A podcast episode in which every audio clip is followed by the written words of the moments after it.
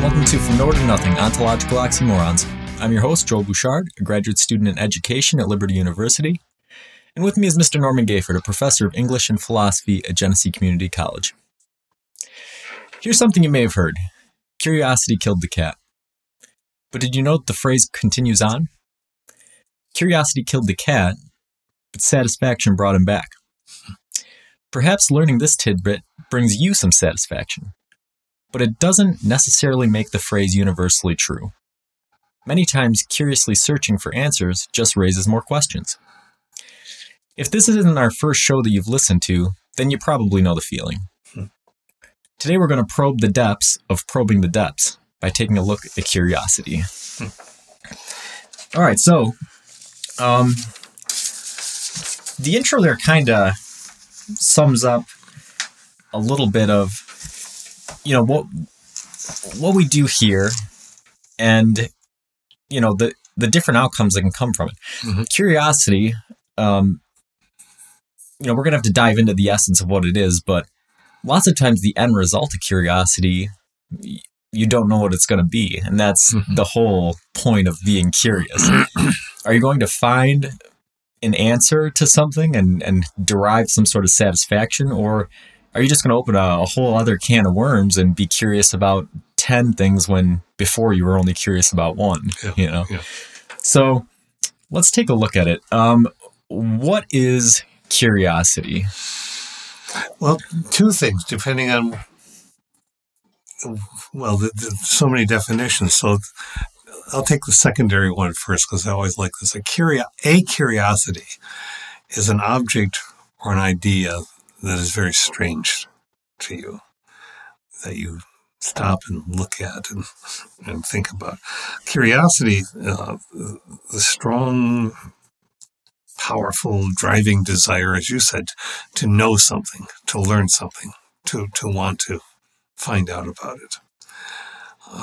But I like the curiosity. There are objects in everybody's homes that are curiosities. Yeah, I'm glad that you brought that one up because I didn't know if you would go there or not. But I was recently, I saw an episode of a TV show about circus sideshows, which obviously have their own ethical and all sorts of course, yeah. Implications. But it's one of those things where a circus sideshow or a circus curiosity that really sort of capitalizes on the first type as well. You have both types. You have a curiosity, and the reason that it's an attraction is because it causes people to be curious. Yes. See, wow. It does. Yeah. If you see a circus banner and it advertises, a two-headed calf, or something.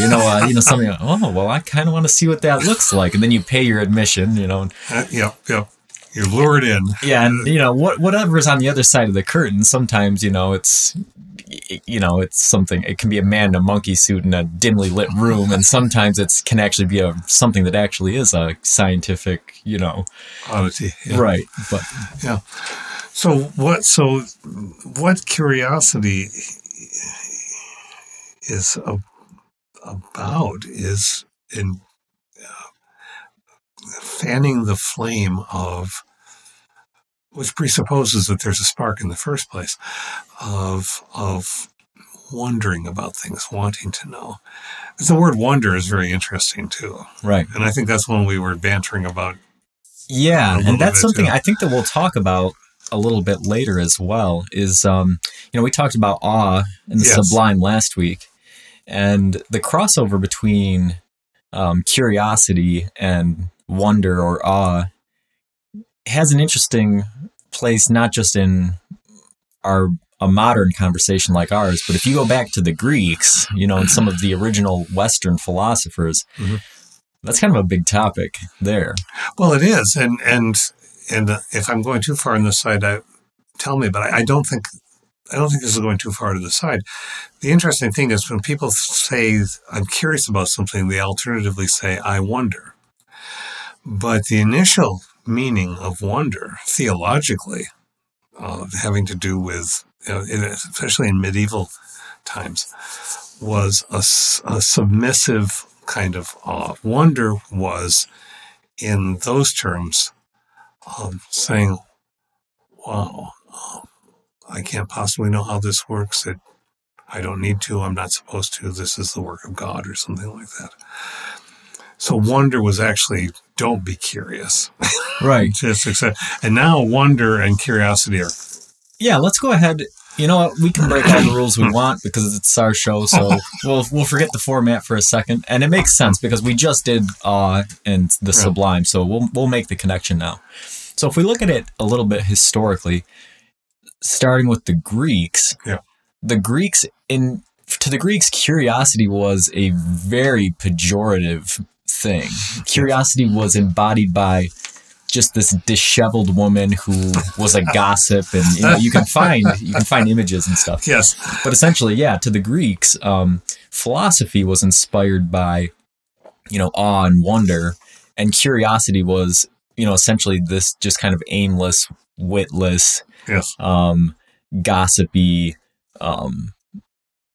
sort of idle. Wanting to know things that you had no business knowing is essentially what curiosity was to the Greeks. Yep. So awe and wonder was awe and wonder was what the philosophers were interested in.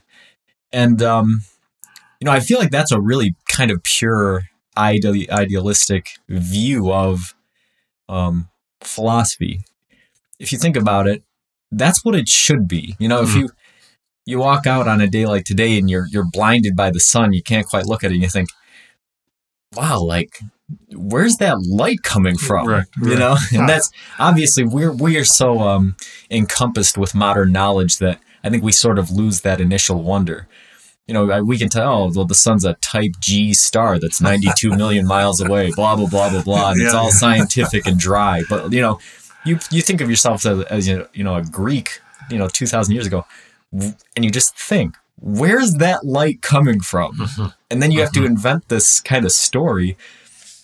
There's a lot of awe or wonder behind that. There is. It really isn't just idle curiosity at that point. It is kind of something more. Right. I think the idle, that's the part. That's which suggests frivolity, which suggests lack of commitment to following through on an idea.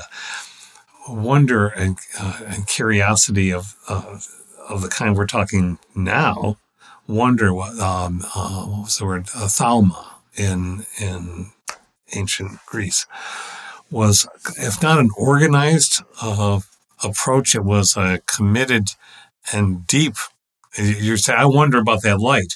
Mm-hmm. You're going to ask a whole series of questions. You're not going to just say, oh, I wonder about that light. Okay, now it's time to eat.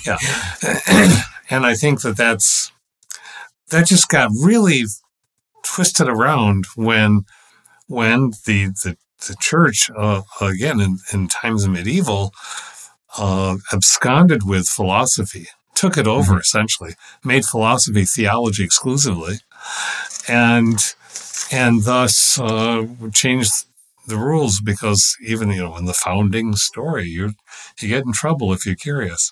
Here's a tree. It has fruit. The knowledge tree. Mm-hmm. Don't touch it. I put it here at the center of the garden. Don't look at it. Don't touch it. And what is the fear behind touching it?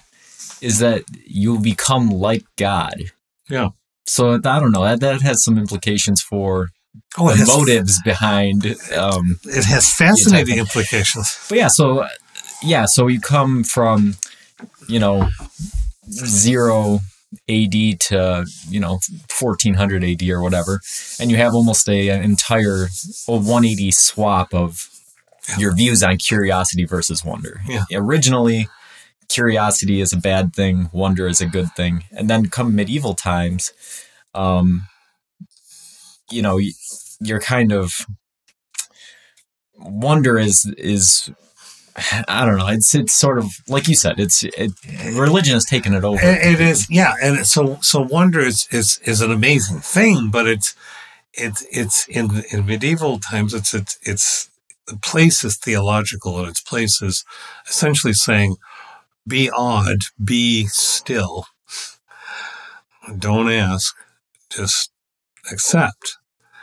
Whereas curiosity was, I'm going to ask. I need to ask. I want to ask. And, of course, that's not what the church was about, and still isn't for some for some groups, which is very interesting when you're teaching people. And you run into those walls. No, I'm not allowed to ask that. No, I'm not supposed to ask that. And here comes the liberal humanist who says, no, you're supposed to ask about everything. Right. There's a time and a place, but everything is up for questioning. Right. And so for me, that curiosity is something that I've, localized in teaching. I desperately need my students to be curious. I try to reach into where their curiosity is, but you as an education major have encountered this. I encounter it every week. It makes me sad sometimes because I'll have a student who will say, I have no questions. I don't question. There are no questions I can ask. So then, of course, I'll suggest some questions and try to get them moving. And some students take off with that and say, oh, I didn't know I could ask this. Oh, I didn't know I could. As if there was some restriction on asking something. Right. But then there are some few, I'd say probably a quarter of the students who just, it's totally alien. And I think part of that is where curiosity seems to be the enemy of utility. And education. Yeah, and that's definitely the way that the ancient Greeks saw it, is that, if you're thinking of curiosity as an idle thing or a gossipy thing or whatever, then essentially, while you're engaging in it, you're not doing anything productive or helpful, you know? So, yeah, and what you just mentioned, all right, we covered some formative stuff with the history of it. Yeah. Now we're going to jump ahead into the speculative of it. We're just going to be all over the format with this episode. I'm all right with it. But Good. That was actually one of the speculative questions I had was, what's the link between curiosity and education in modernity?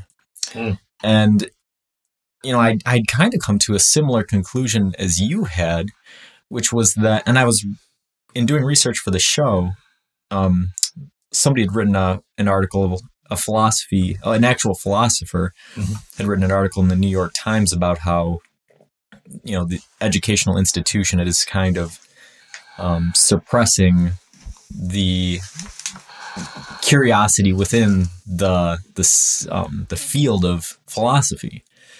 And what she was saying was that philosophers are naturally curious people. You really can't be a philosopher if you're not a naturally curious person. Well, of course. But she said that there's almost a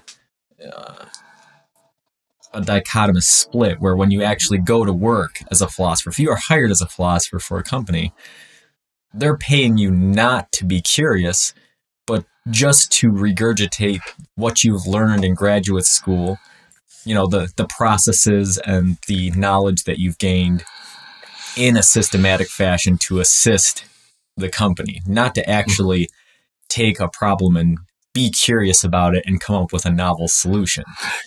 And so, and I think that obviously that sort of sentiment doesn't just apply to the field of the academic field of philosophy, but really to academia in general. I think that the layout, how we've structured progress and the goal behind being educated in the first place kind of suppresses that curious part of what being educated means. Be regimented. Adhere to the rules, which of course was given by the dominant class at any given time. And our rules are that, education and curiosity are interesting because initially education was for training ministers, right, and priests and so on. And then this is fast forwarding through everything that you have studied, but then it becomes a utility kind of focus so that we make good citizens. Well, then we have to but philosophy would say, well, what makes a good citizen? That's precisely what Plato was asking. Right. In the Republic and Aristotle but rather than say what makes a good citizen, we've already got the answer to what makes a good citizen. We have these 3 or 4 bullet points. And so we say, we're going to train you. Well, education and training aren't exactly the same thing. They braid, but they're not the same thing. And training is being taught to see things through a certain set of lenses, which can be enormously useful professionally. But training doesn't have to remove the curious function. But if students are given the impression early on not to ask, there's not enough time to ask. We've got to cover too much, whatever the things are. Then you get to a place where people come to college, but they're already told that the first thing of the major point of college is to get a job. You got to go to college in order to get a good paycheck. I have student after student after student saying this to me because they've absorbed all of this propaganda that the culture has washed at them like a tidal wave, or better, a tsunami, because tsunamis can sneak up on you. And so I'm going off on this because without curiosity, then you're just in the mode of give me the things I need to know in order for me to put bread on my table. Mm-hmm. And that's not college. Right. It's a kind of training, but of a minimal kind. College is about that. How do I be the best nurse? But you see, there's a question. Right. It doesn't start with the position, we'll show you how to be the best nurse. It starts with the question, how can I be the best nurse? And I don't think we're doing nearly enough of that. No, I think that we've really reached a point where all schools are vocational schools. Yeah. Which, I'm not bashing vocational schools. Not at all. People need to be trained to do jobs. Otherwise, society doesn't function. Right. But doing that to the exclusion of limiting people who want to be educated for the purpose of curiosity's sake mm-hmm. is difficult. I have a friend who flies in the face of this whole thing because he has a very successful business doing timber framing for millionaires who want to build houses on Keuka Lake and stuff. And, the guy resurrected a 60-foot long pre-World War I machine that cut 10 by 10 logs. He retrofitted the thing all by himself. And brilliant. He had no mechanical background, just taught himself about machines and stuff. And then, wanted to take some architecture classes in college, but didn't care about doing the whole degree program. I don't need to do all that. I just need to do a couple classes on this. And he had to search around until he could find a school that would let him just take individual classes, and just probably the smartest guy I've ever met. Doesn't have any college degrees, but has taken a couple classes and was always curious. And that's all it took. He was curious. How does this machine work? And then the dedication to following through on that curiosity. Oh, well, this just seems out of place. This seems to be broken. This doesn't fit. Mm-hmm. Mm-hmm. And going all the way through, it comes up with an answer. The same way that the original philosophers would look at it, where's that light coming from? Mm-hmm. Mm-hmm. And initially you might be wrong, but as you kind of roughly hew away, eventually you get to the source of the problem. There's where imagination comes in. What you just described about your friend. It's where imagination and curiosity link up, and I know you read about philosophy and imagination too, but part of it is assuming entering different perspectives, taking what you see, going beyond what you see, to see something in the future or to see something, re-see it in the past, or to think from a different viewpoint. You look at a machine; you're not trained in the machine. You have to have some imagination to say, what can I do in order to make this machine function? Well, first, what must I find out? I must find out how it works piece by piece. How will I do that? And so your friend was leading himself down the one merry Socratic path of asking the question, considering a response, asking the new question. Theodore Sturgeon, one of the best science fiction writers and editors and philosophers of science fiction in the 19th or the 20th century, I've heard more than one. His mantra, he wrote this marvelous essay in 1970. His mantra was, ask the next question, or what is the next question, but usually was ask the next question. And he created a symbol, a Q with an arrow through it. Sometimes it's rendered as a lightning bolt or whatever, because he said, you've got to do that as a writer, as a thinker. And if you're alive in any profession at all, you better be asking questions. Mm-hmm. So he was really pushing that. Yeah. Yeah. So we'll try to get back on track here. Mm-hmm. So we've talked about a lot of stuff so far, but if we're talking about what is curiosity or what things sort of constitute it. So now we've gotten to the point where we have a rough idea of what it is, but what are the kind of the essential elements of it? Do you need to have imagination to have curiosity? Mm-hmm. That's a really interesting question, Joel. Period of silence while the professor thinks. Do I need imagination to ask a question? Yes.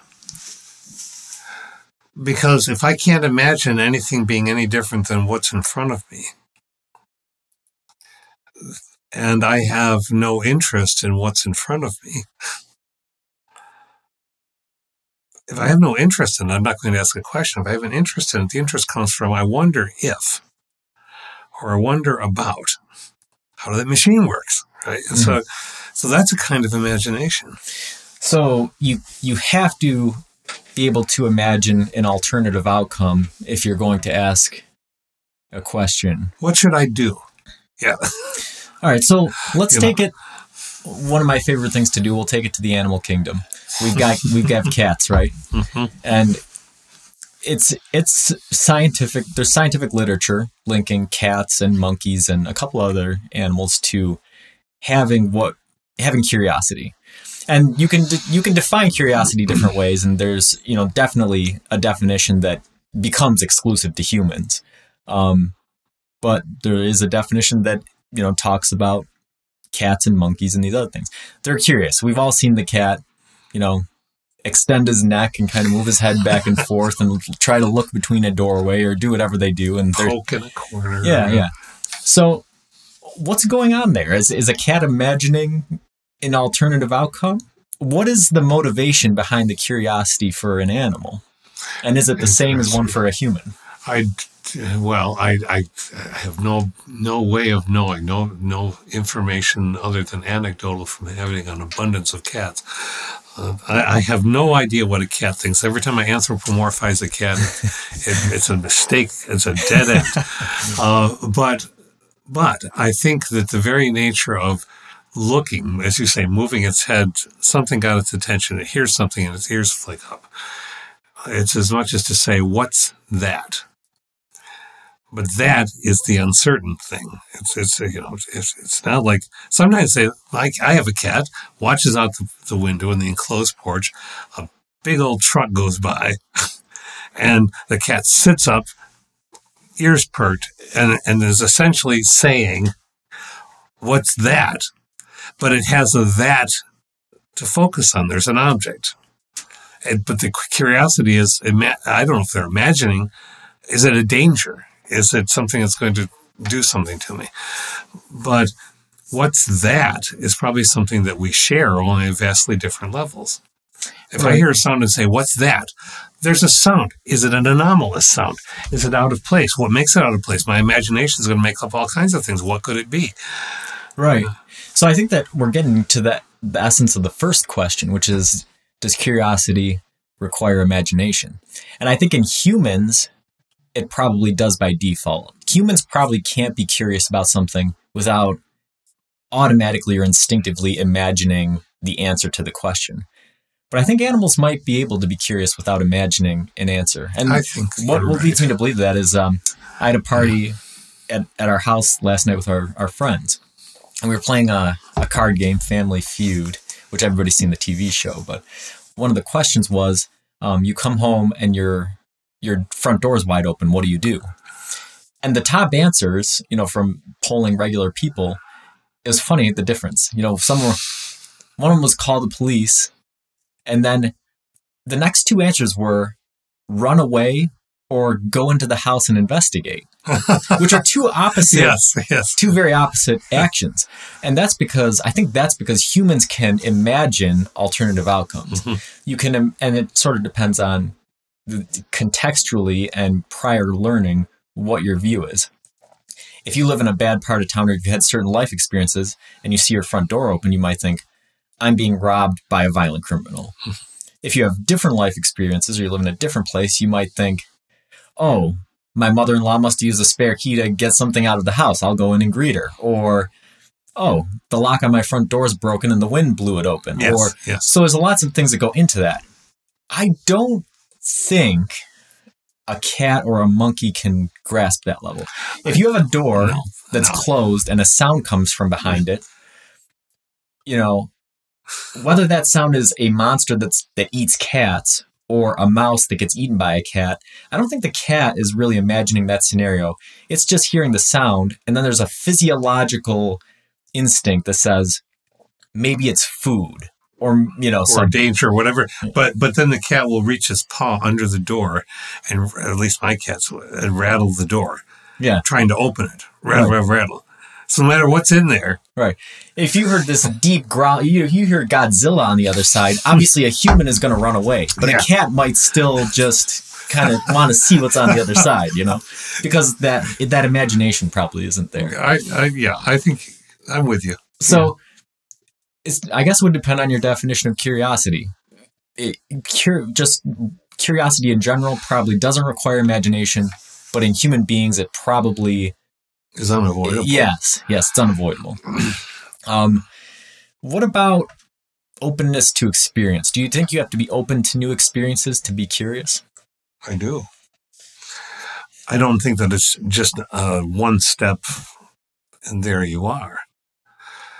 But I think if you're not open to new experiences, then you're going to in a recalcitrant way, you're going to say, I'm not going to ask questions. A, I'm not supposed to, or B, I don't want to, because C, I'm not really interested in knowing all of that. Just let me get on about my business. There's another name for that, and it's a kind of ignorance of kind of narrowness that can really ultimately be dangerous to somebody in the end. I think that curiosity and imagination very much go hand in hand. I may be just too biased about it. But right. I'm thinking about this openness to experience one, and I'm wondering about it because, you know, because I'm imagining a scenario, right, where let's say you have somebody who has a very strong political affiliation and they're curious about a topic in current news. Mm-hmm. And so since they're curious about that topic, they go and start researching news articles about that topic. And let's say that the topic comes with very hard evidence that the view they supported is false. Mm-hmm. Now you have this cognitive dissonance that you're trying to quell, but research says that you're going to ultimately dispel the evidence and continue on with whatever your initial political leaning was. Yeah. So you are curious. You're curious about what's going on, but you're not open to the new experience. Exactly. You're curious about what other people are. You're curious what the gossip is. This is going back to the ancient Greek. What's the gossip from the other side on this topic? Right. Oh, I don't believe any of it because A, it's in the media, or B, because it's from the other side, or whatever it is. So I looked. It's nothing. I stay on my position. That's really intellectually dishonest. Intellectual honesty is being able to change your mind and say, oh, I've taken in this information. Yeah, I was wrong. I didn't know that. Let's go, or IOED, the illusion of explanatory depth, where you think that you, somebody asks you, well, how's a phone work? Do you know how a phone works? Sure, I know how a phone works. Tell me. Oh. and you can either do the O and change the subject, you can do the O and say, no, I guess I really don't. It's sort of magic, isn't it? You push the button and things happen. That openness is deeply important to true curiosity. Right. Because although that anecdote seems to indicate the openness to experience isn't necessary to curiosity, I think that person probably is curious. But what they're curious about is trying to find new details that support their underlying beliefs. Which is precisely the opposite of scientific curiosity, which is scientists are trained and ethically predisposed to take in as much information as possible and to actively seek things that will prove their idea wrong. Right. But what you just described is it's the standard high school research paper. Form a thesis and go out and find a bunch of stuff to prove that your thesis is true. Right. Which means you're narrowing your view rather than saying, go out and find a bunch of stuff, see what it says, and then let's form an argument about how your argument has changed. Yeah. Which is much more open. So where do we land on that? Do we need to have two separate ways of defining curiosity in that case? Because, or would you say that first, our political figure here isn't actually curious? He's something else. I guess if you're going to qualify it in some way, I guess you're looking at two shades of definitions for curiosity. I think the first is what the Greeks were disparaging. I'm curious for some gossip, mm-hmm. but I only want to hear the stuff that I want to hear. So what I'm really curious is what people are saying, but I don't care. Right. Yeah. That's not being open to any particular growth, deepening. Education or change. It's just, what's out there. So what we've kind of established here is that curiosity has a noble side and maybe not necessarily ignoble, but idle or just sort of not necessarily growth-focused side. And probably the determining factor in it is openness to new experience. And information. And data and all those things. I guess I like the word noble, but it probably sounds pretentious to people. But let's assert a different word. Deep curiosity is absolutely fundamentally pragmatic. Right. You can't. For instance, so you let's say you're at the at your workplace and you're managing, and a machine keeps breaking down. And if you or the person running the machine just say, well, I don't know why, we'll just keep unplugging and plugging it back in again, and it keeps functioning, that may work for a little while, but ultimately it's going to impede all the things that business is concerned about, efficiency and material use and expenditure of time and such. And so to me, the pragmatic, it's like the climate crisis. It's not pragmatic to ignore the data.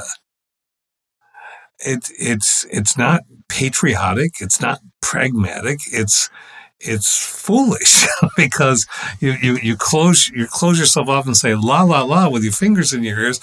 I don't want to hear that. Well, that's not curious. And curiosity would say, well, what kinds of things, acknowledging that this is taking place, might it be useful to do? Right. Yeah, really, it's a war of pragmaticism, really, and it's short-term versus long-term. Yeah, yeah. So it is more efficient and more pragmatic in the short term to continue doing what we're doing because we have the infrastructure and knowledge in place to use it efficiently, ignoring the consequences of the toll it's taking on the environment.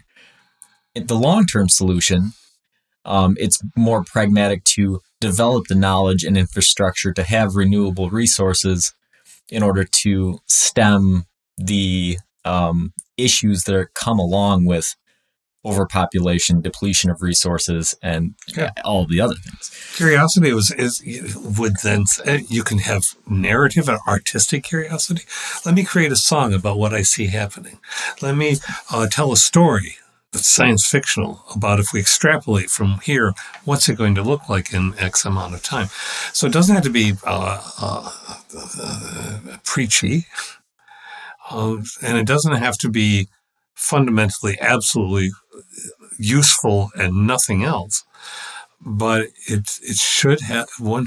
I keep saying should. I shouldn't do that. If one is to be embracing curiosity, if one really embraces curiosity, one embraces that mostly things are unknown and we want to try to know them.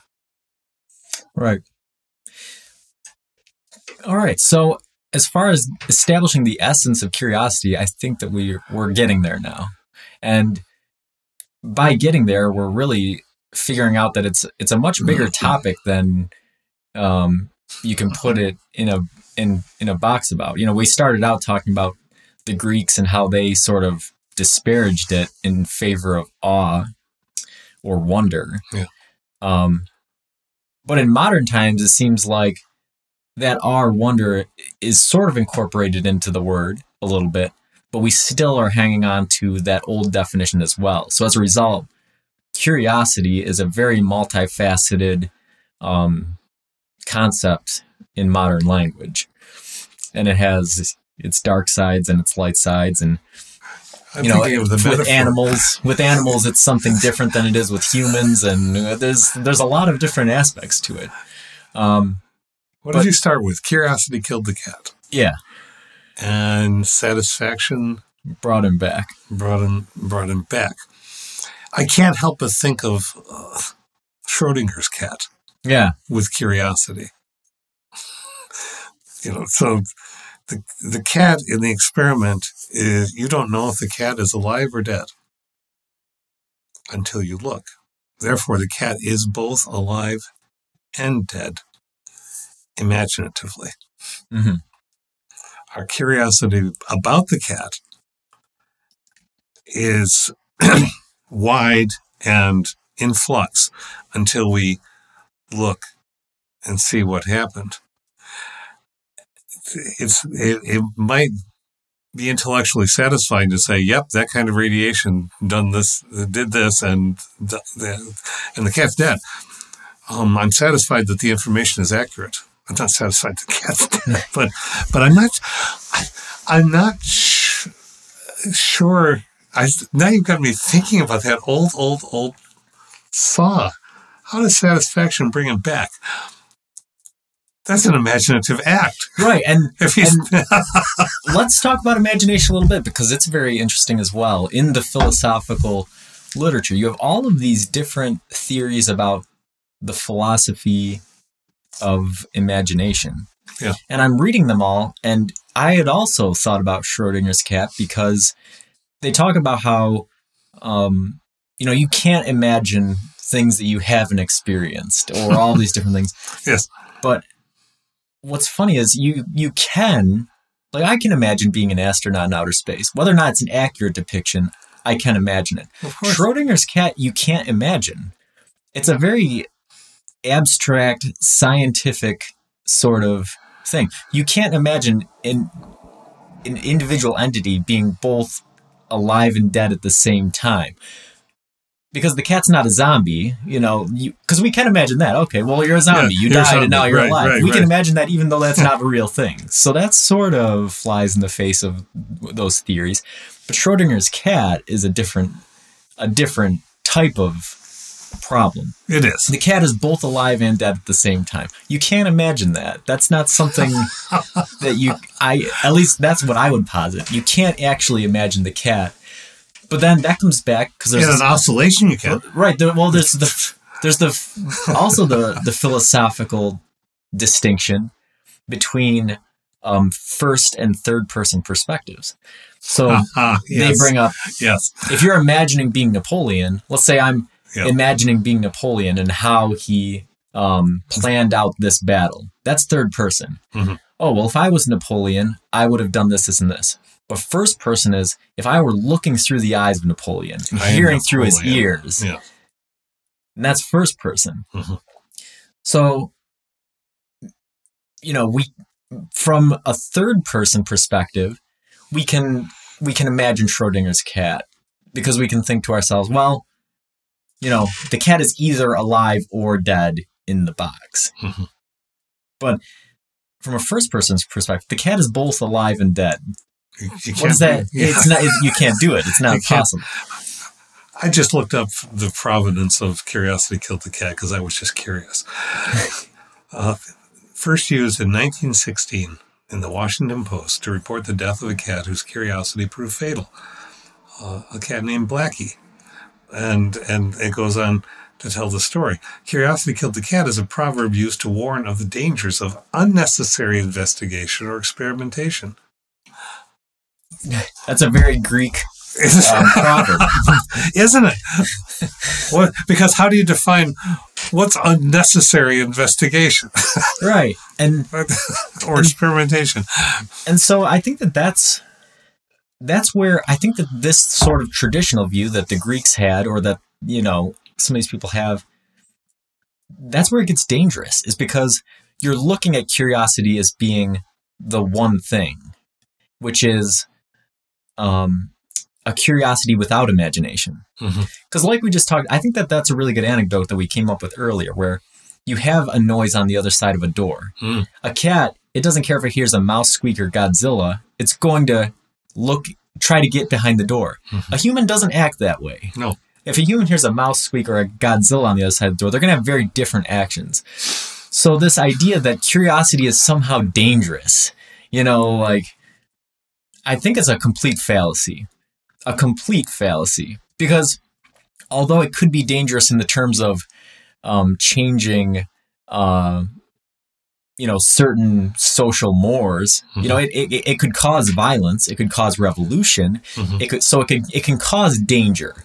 But in terms of being dangerous in the sense of a negative, self-harming sort of thing, even if somebody dies for their curiosity, there's a good chance that they did that knowingly. If they heard Godzilla on the other side of the door, they deemed that it was worth discovering what made that majestic sound and dying for it, rather than, oh, what is that? Oh, exactly. No, I'm eating, you know? Exactly. It's not stupid. It's purposeful. Yeah. Purposeful curiosity. Good for you. That's, you've brought us to a clarification. Horror film characters are enormously stupid. And that's why we have memes and advertisements about them. I wonder I hear a creaking sound. I hear shrieking.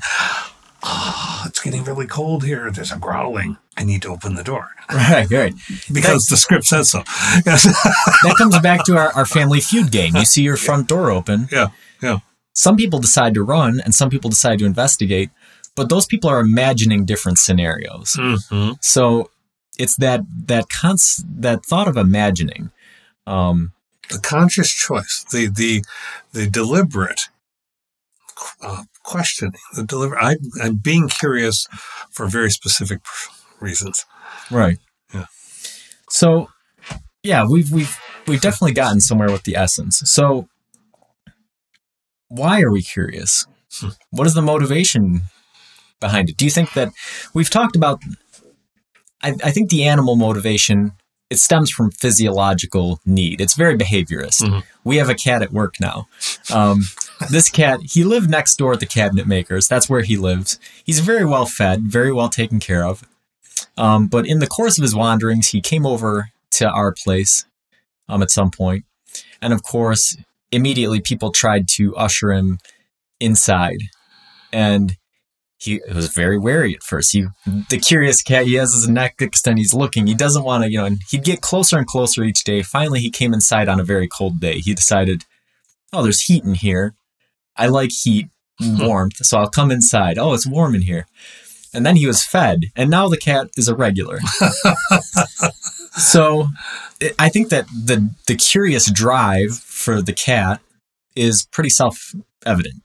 you know, I don't think there's that deeper imagination going on there. The cat sensed warmth and came inside. The cat now was reinforced with food and with loving affection. Mm. And now the cat essentially has two homes. Curiosity has paid off for him. But in humans, do you think that's the case? Do you think that human curiosity originally stemmed from a similar property? I think it's built into us. I'm with the philosophers who don't. Who stopped asserting long ago that there's such a thing as natural law, capital N, capital L. There are laws of nature, but natural law, that we are such and such in a certain way and always will be.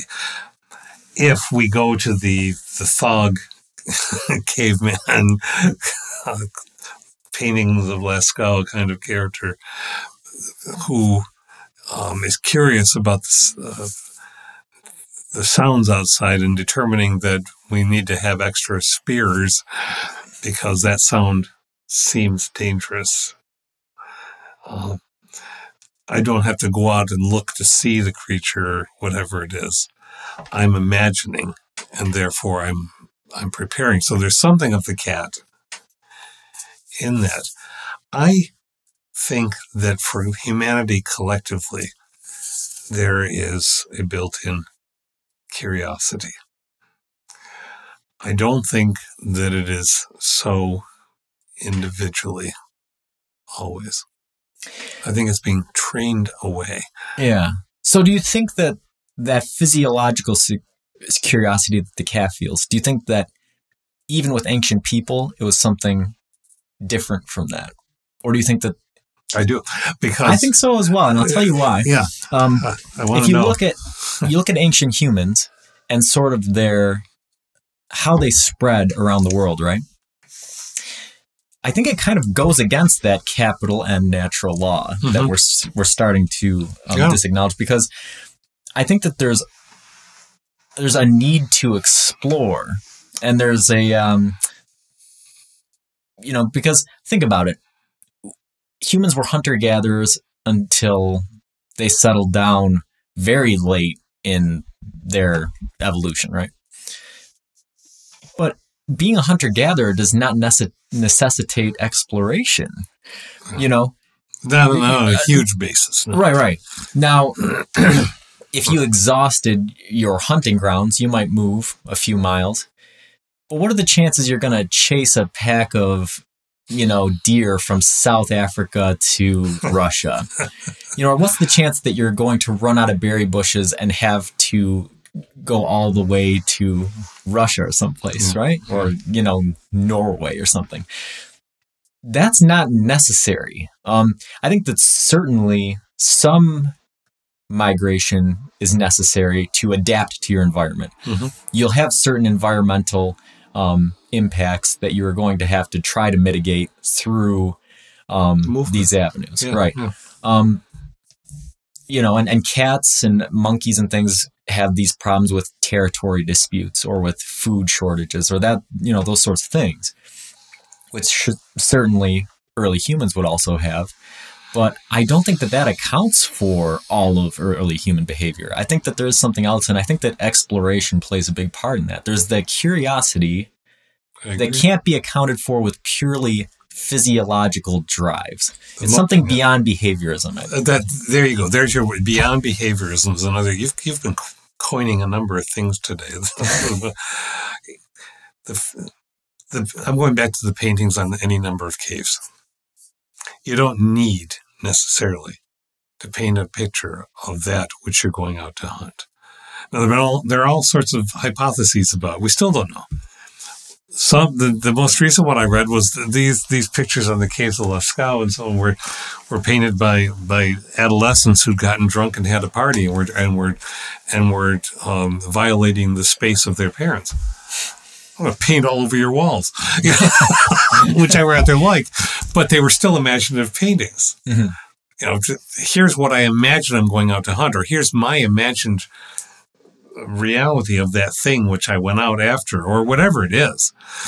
The storytelling is an imaginative act based out of curiosity, of extrapolating from experience and putting oneself in other perspectives, and the curiosity of, well, how is it to live that way? Let me try to weave a story, but I better be very thoughtful in how and maybe I'm going to research, and maybe I'm going to observe, so that my curiosity will not be frivolous, and it will be based on a credible extension.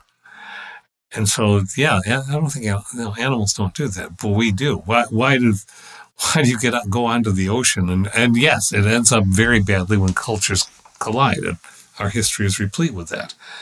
But there can be an element of survival mixed in with an element of utter what's out there, which is where our space program used to be, and perhaps we'll get back to it. There's lots of talk about Mars now. There's lots of there's a very interesting TV show right now my wife and I have been watching called Mars, and it's fiction, but it's also based on documentary information of why now, what we're developing in order for then. One of the primary purposes is the systematic belief that we are not going to survive as a species if we don't get off our planet. That when you have two different nests, you've doubled the possibility of keeping the species alive. Okay, there's that.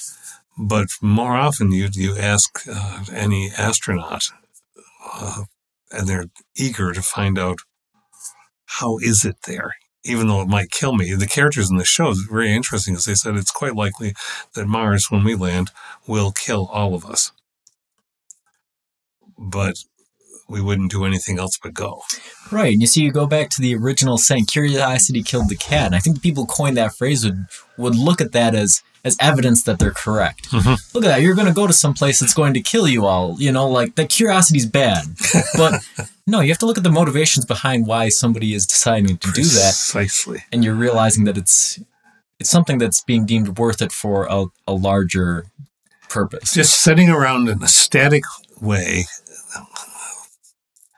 is not human. Mm-hmm. Yeah, exploration is the part of it. And you look at, like, I remember I was seeing a thing about the Polynesians who found Easter Island. Easter Island, out thousands of miles in the middle of the ocean, this tiny island. And these people knew that it was there based on how they were looking at the waves. Mm-hmm. And so, you know, a lot of anthropologists are starting to think that these people knew exactly what they're getting into. They knew that it was this small island. They knew that it was extremely isolated and far away. And yet they decided to leave their mainland to go there. Mm-hmm. That doesn't come from adapting to your environmental problems. That doesn't come from trying to find food or these other. It's not a physiological drive. That is something else. That's going to Mars. That's going to Mars. That's saying, let's find out if we can actually do this. Right. Yeah. So I think that does a really good job covering the formative part. Now we're going to get into the speculative part, and this is going to be a really long episode because I know this is not going to be a short conversation. Last time we got together, I asked the question of whether we thought awe and the sublime was the origin of religion. Today I'm going to ask, is curiosity the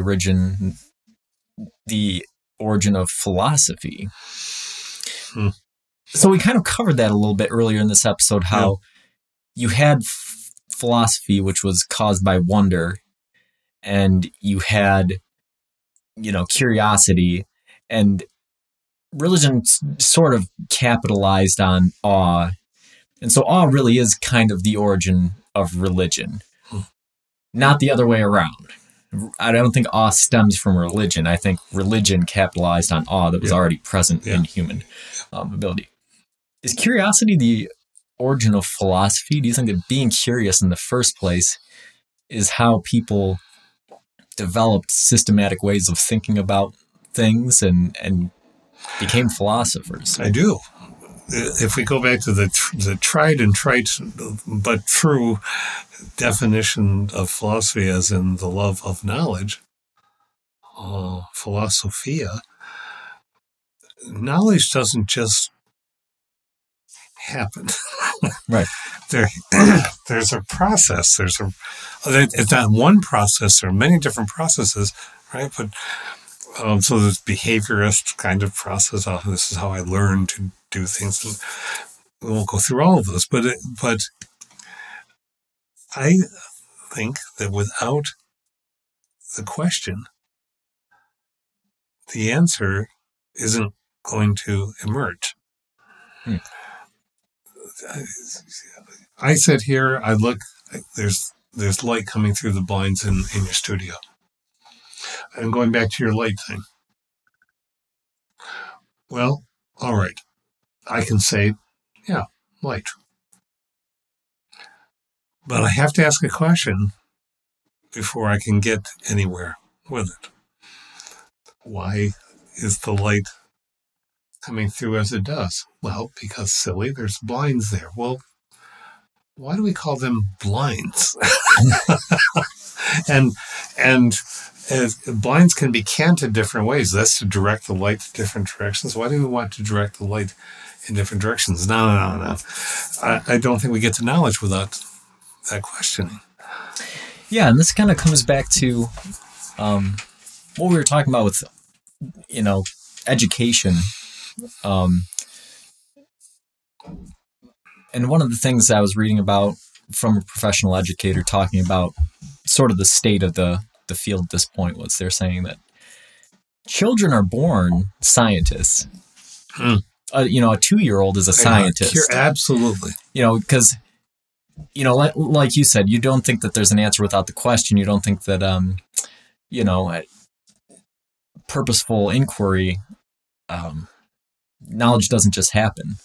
And I think a lot of people would look and say, well, look at a kid learns all kinds of stuff and they're not asking questions. They are. They are. It may not be a verbal thing, but you see kids picking something up and dropping it or, trying to lift something heavy or trying to, wobble around on their two feet. Push on something and fall backward.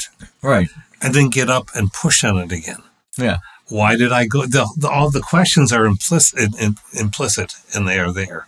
I'm enjoying my granddaughter very much, and that's very much there. So now she's gotten to the place where there are words happening, most especially that. And sometimes it's that. It sounds like an assertion, but it's not. It wants to know, goes over, touches it.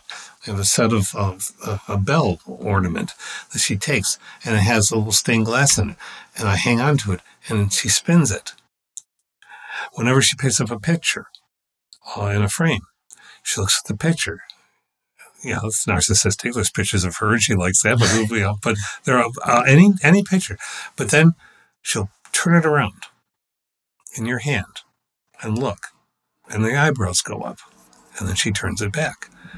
She's questioning, why is it there and not here? You can see that happening. Yeah, and I almost think that there's two sorts of ways that you start to philosophize or be curious about something. And one of them is that very natural way that a child learns things. And I think a child's asking a lot of those simple questions, like you were talking about the light. Oh, hey, there's the light. Why do they call these blinds? What about the angle of it? If the light's coming at this angle, where's the sun in the sky? And those are things that the kids are sort of learning innately through the questions that they're asking and experiencing. And I think there's another part which is more purposeful as you get older, where you may have experienced something your whole life and you know things about it from those things that you learned as a kid. Mm-hmm. But then it's that reexamination, where, the first guy to wonder about what's that light in the sky, the sun. It's not that he had never experienced the sun before. He'd experienced the sun before. He knew that it was warm. He knew it was bright. He knew things about it from asking questions innately as he grew. Mm-hmm. But the reexamination led to a deeper question and a deeper understanding because of that question. And that's the kind of stuff I'm interested in. I'm not, pedagogical teaching and learning methods are interesting, but I think andragogical or even gerontagogical, which is a word I'm pretty sure I just made up, but should exist. It does now. You just created it. It should exist. Why did you make that word up? Because that's interesting to me. I think that you look at the biology and the anatomy and the psychology behind learning, and what you find is that as people get older and as neurons prune and myelin thins and all of these other things, people become less curious, less creative, less open to experience. And as a result, they just generally learn less. And I don't know if that's a cultural thing or necessitated by biology, but it may be mitigated by biology, but right. It's not necessitated by biology, because you have people who consciously choose to learn a language, which we know now you can at age 60, 70, or 80. It's not this. So that's, why do we do that in the gerontological sense? Right. So that's the thing with that I'm thinking of is, I mean, I obviously have an interest in pedagogical things because I want to stay in that mindset of the childlike sort of inquisitiveness, mm-hmm. because even, you know, I don't want to ask the simple questions that a child asks that I already know the answer to, right. But I want to stay in that mindset of what's the next question about this thing that may seem very mundane on the outset. Anything that seems mundane, there's always something more to it. You're just not thinking about it hard enough. Yeah. So I like the pedagogical or a child's mindset, but I don't think that there's anywhere near enough focus on adult learning, as evidenced by the fact that I had to make up a word to describe learning in older people. Right. You know, like I don't think it exists. Maybe I'm wrong. Thank you for answering that, because I know, right. So, do we? Curiosity is about making. Let's try this out. The conscious decision, as you say, as an adult, to ask the next question, not in a childlike,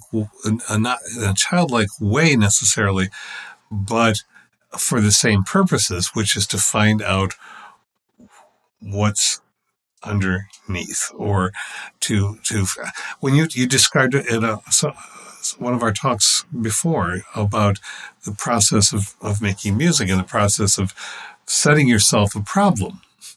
I'm going to make music with X, Y, or Z instrument only, or I'm going to try a new set of settings.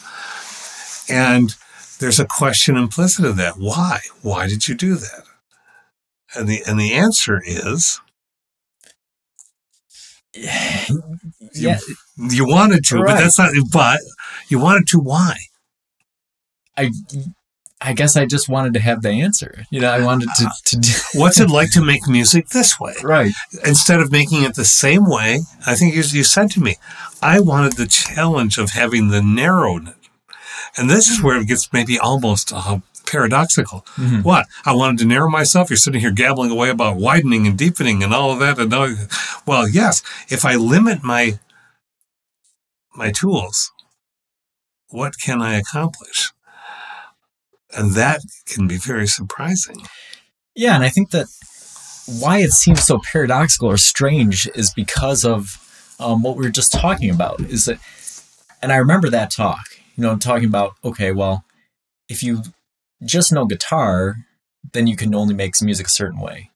So as I learned guitar and bass and drums and mandolin and all these other instruments, and then as I learn all these different recording techniques, and as I learn all these different mixing techniques, all of a sudden, right, I can make any kind of music I want. I can do jazz or rock or pop or any of these things, right? But what the sort of analogous part to that would be like the natural philosopher who gets so used to the sun that it's just something that's there, mm-hmm. right? Mm-hmm. Because you have all of that knowledge. And the more knowledge you have, the more the topic in general starts to become mundane.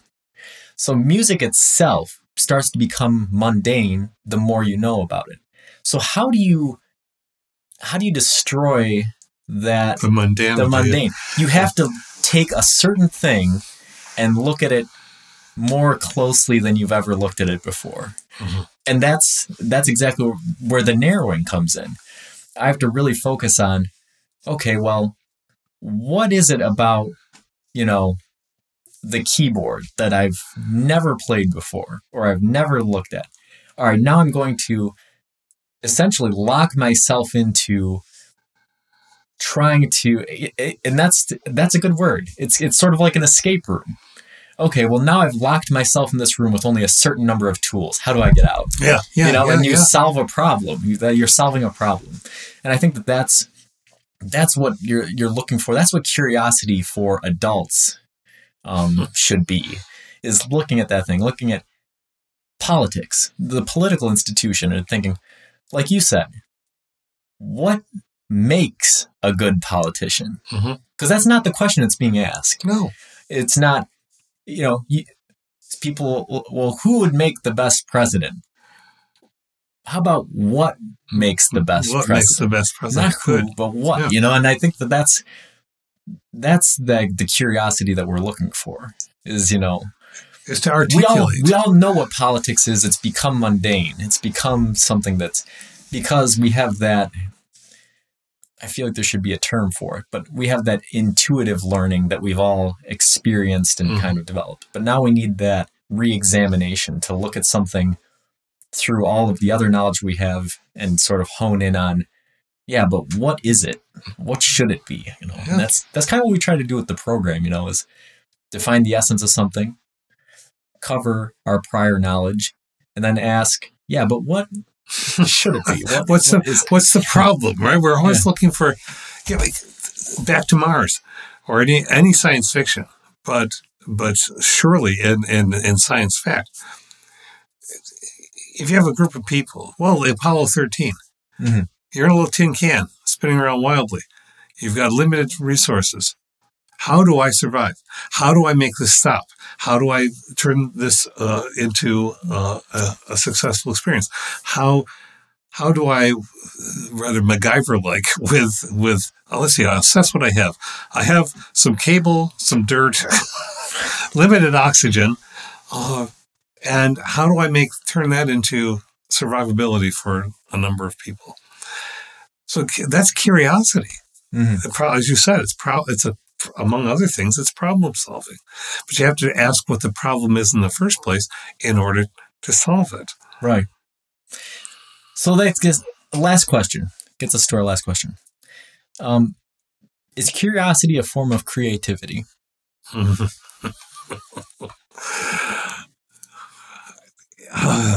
It leads potentially to creativity.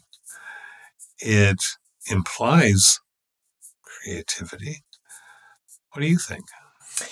I think what it comes down to is if we consider knowledge an art or a product of its own, or if knowledge merely leads to the construction of something.